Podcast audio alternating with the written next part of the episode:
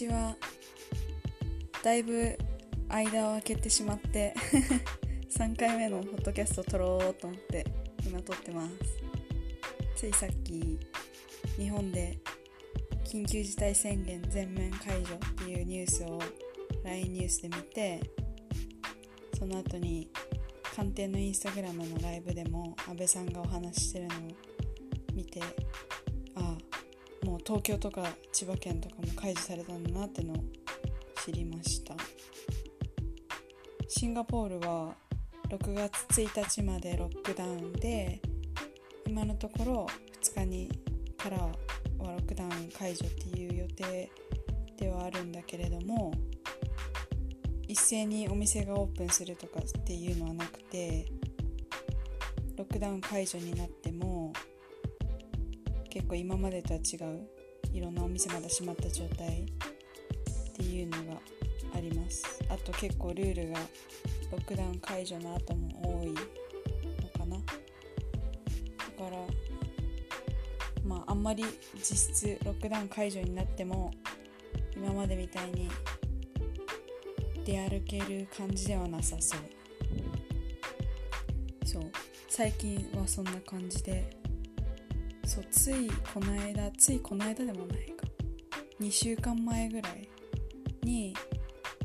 すっごく久しぶりにフライトが入っていたのでフライトに行ってきたんだけどもうすごくて行きシンガポールから成田の便で行きがもう全部ビジネスクラスエコノミークラス全部含めてお客様10名ぐらいで私は帰りの便に働く感じだったので成田からシンガポールの便だったんですけどその便も全体で5名そうビジネスクラス1名とエコノミークラスに4人だけしかいなくてもうすごいまあもちろん当たり前なんだけれどすごい少ないって思いました。今までそんな少ない便で乗務したことはもちろんなかったからすごくびっくりしました。でもやっぱりみんな乗務員もやっぱりお家から出ないしお仕事がないから私人に会う機会も全然ないし特に外国人クルーは1人暮らしだったり家族と住んでるわけじゃないからルームシェアとかしてる子はほとんどだけどもう乗務中にもみんなすごいおしゃべりっていう感じでもうみんな我慢してたのを吐き出すかのようにベラベラベラベラみんなで お話ししたりしてました。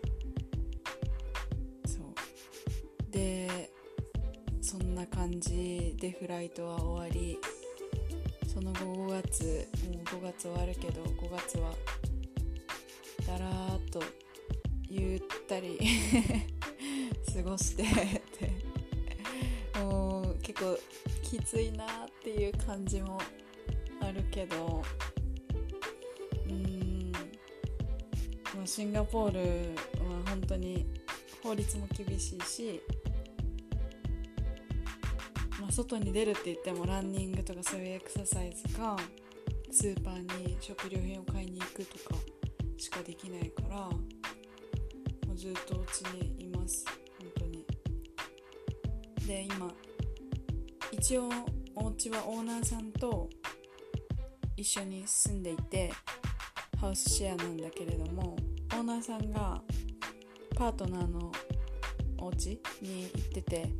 このロックダウン中は一応一人暮らしみたいな感じになってるのでもう本当にずっと一人でもうなんか言葉話せなくなるんじゃないかっていうぐらい。全然電話とか以外はお話をしないから。ポッドキャストの存在も 忘れてた。そんな感じで今撮ってる。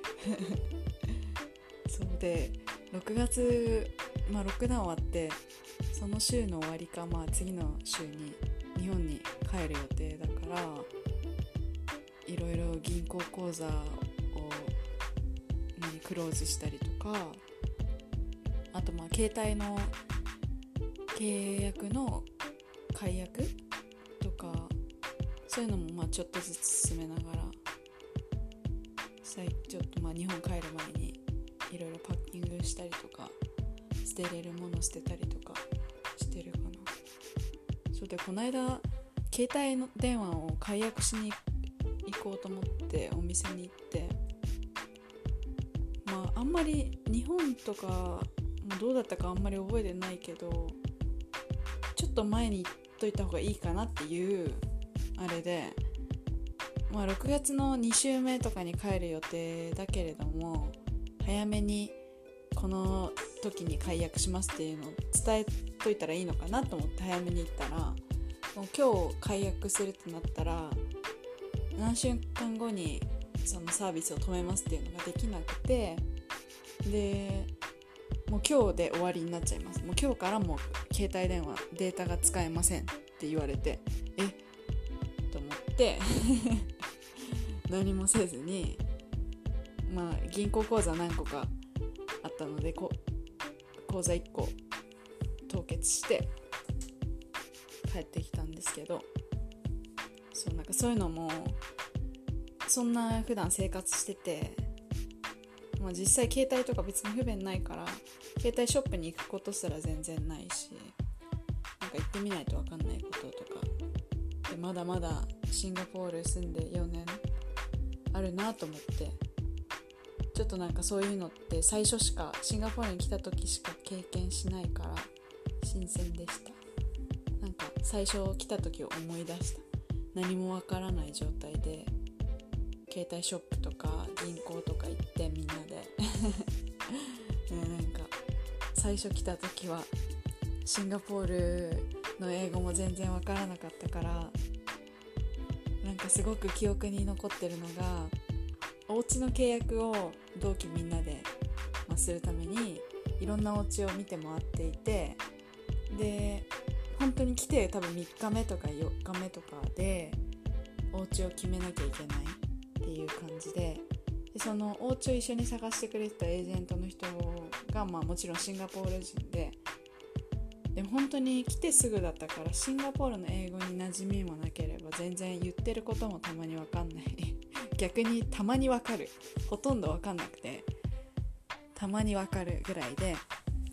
でそのエージェントの人がお家を紹介してくれてた時にこのお家はなんかバスでもどこか多分駅とかに行きやすいよみたいなことを説明してくれててパブリックバスっていうのを英語で言ってたんだけどそれが私たち同期みんな聞き取れなくてパピバスパピバスって言っててなんかなんかの交通機関のこと言ってるのは分かるけど 何の話してるんだろうっていうのを言っててそしたらそれがパブリックバスって言ってたっていうのをしたっていう懐かしい。最初はそんな感じでスタートして。でまあ6月帰るから荷物もちょっとずつ段ボールに詰めたりとか整理したりとかしてるんだけどそうこの間まあ押し入れの中にしまってあるトレーニング中の教材とかあとは何だろう、使わないものとか季節ものとか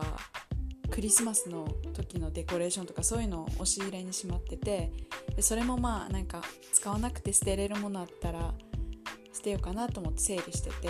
そしたらシンガポールに来た時に日本の友達がくれたアルバムとメッセージブックみたいのが出てきてでもうそういうのって読み始めたら止まらなくてもうそれで時間とか潰せる。でなんかそこにいろんなお手紙とかも入れてる。ボックスだったからそういうのももう読み始めちゃって。整理するはずだったんだけどメッセージだけ読んでわあこんなことあったなってなって終わりました。そんな感じ最近は。そう日本はどうなんだろう。でもなんか結構友達とか髪染めに行ったりとかしてるし結構そういう感じで出れる雰囲気なのかな？緊急事態宣言も解除されたし。でもまあちょっと怖いってのはあるけどうんなんか成田に、まあ、6月帰る時に検査をして成田空港で。で多分空港で待ってなきゃいけないから検査の結果が出るまで。それは全然いいんだけど検査の結果が陰性でも2週間自宅待機なのかな。なんかそういう詳しいことまだ分かってないから調べなきゃなと思ってるんですけどどうなんだろう。まあでも本当にカウントダウン帰るまでカウントダウンでもう全然時間もないし、まあ、かといってシンガポール満喫できる期間でもないし。ほんとスーパーとか行って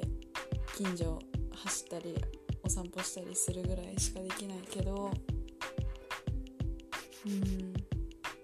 まあ、もうちょっと本音を言えば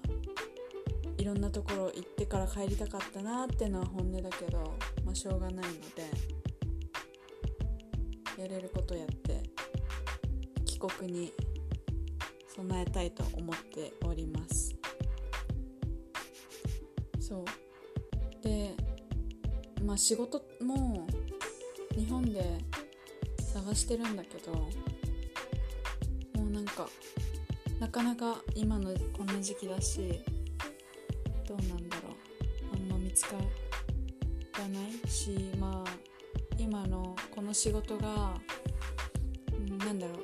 うなんとマーケティング経験何年とか営業経験何年とかそういうのじゃないからサービス系には強いけどサービス系以外でお仕事探すって時にそんなにうんあんまり強みっていうのがないのかなって思って最近はちょっとそういう仕事のことを考えると落ち込んでます。うそう。まあ周りは焦らなくていいと思うよって言ってくれるけど焦っちゃう。よね。そんな感じ。まあでも焦ってやりたくない仕事をやる。まあでもどうなんだろう。なんかそんな余裕のあること言ってられない気もするけどまあでももちろん自分がいいなって思える仕事に就くのが一番だと思うから焦りすぎずに頑張ろうとは思っております。ねそんな感じ。あとなんだろう最近の近況。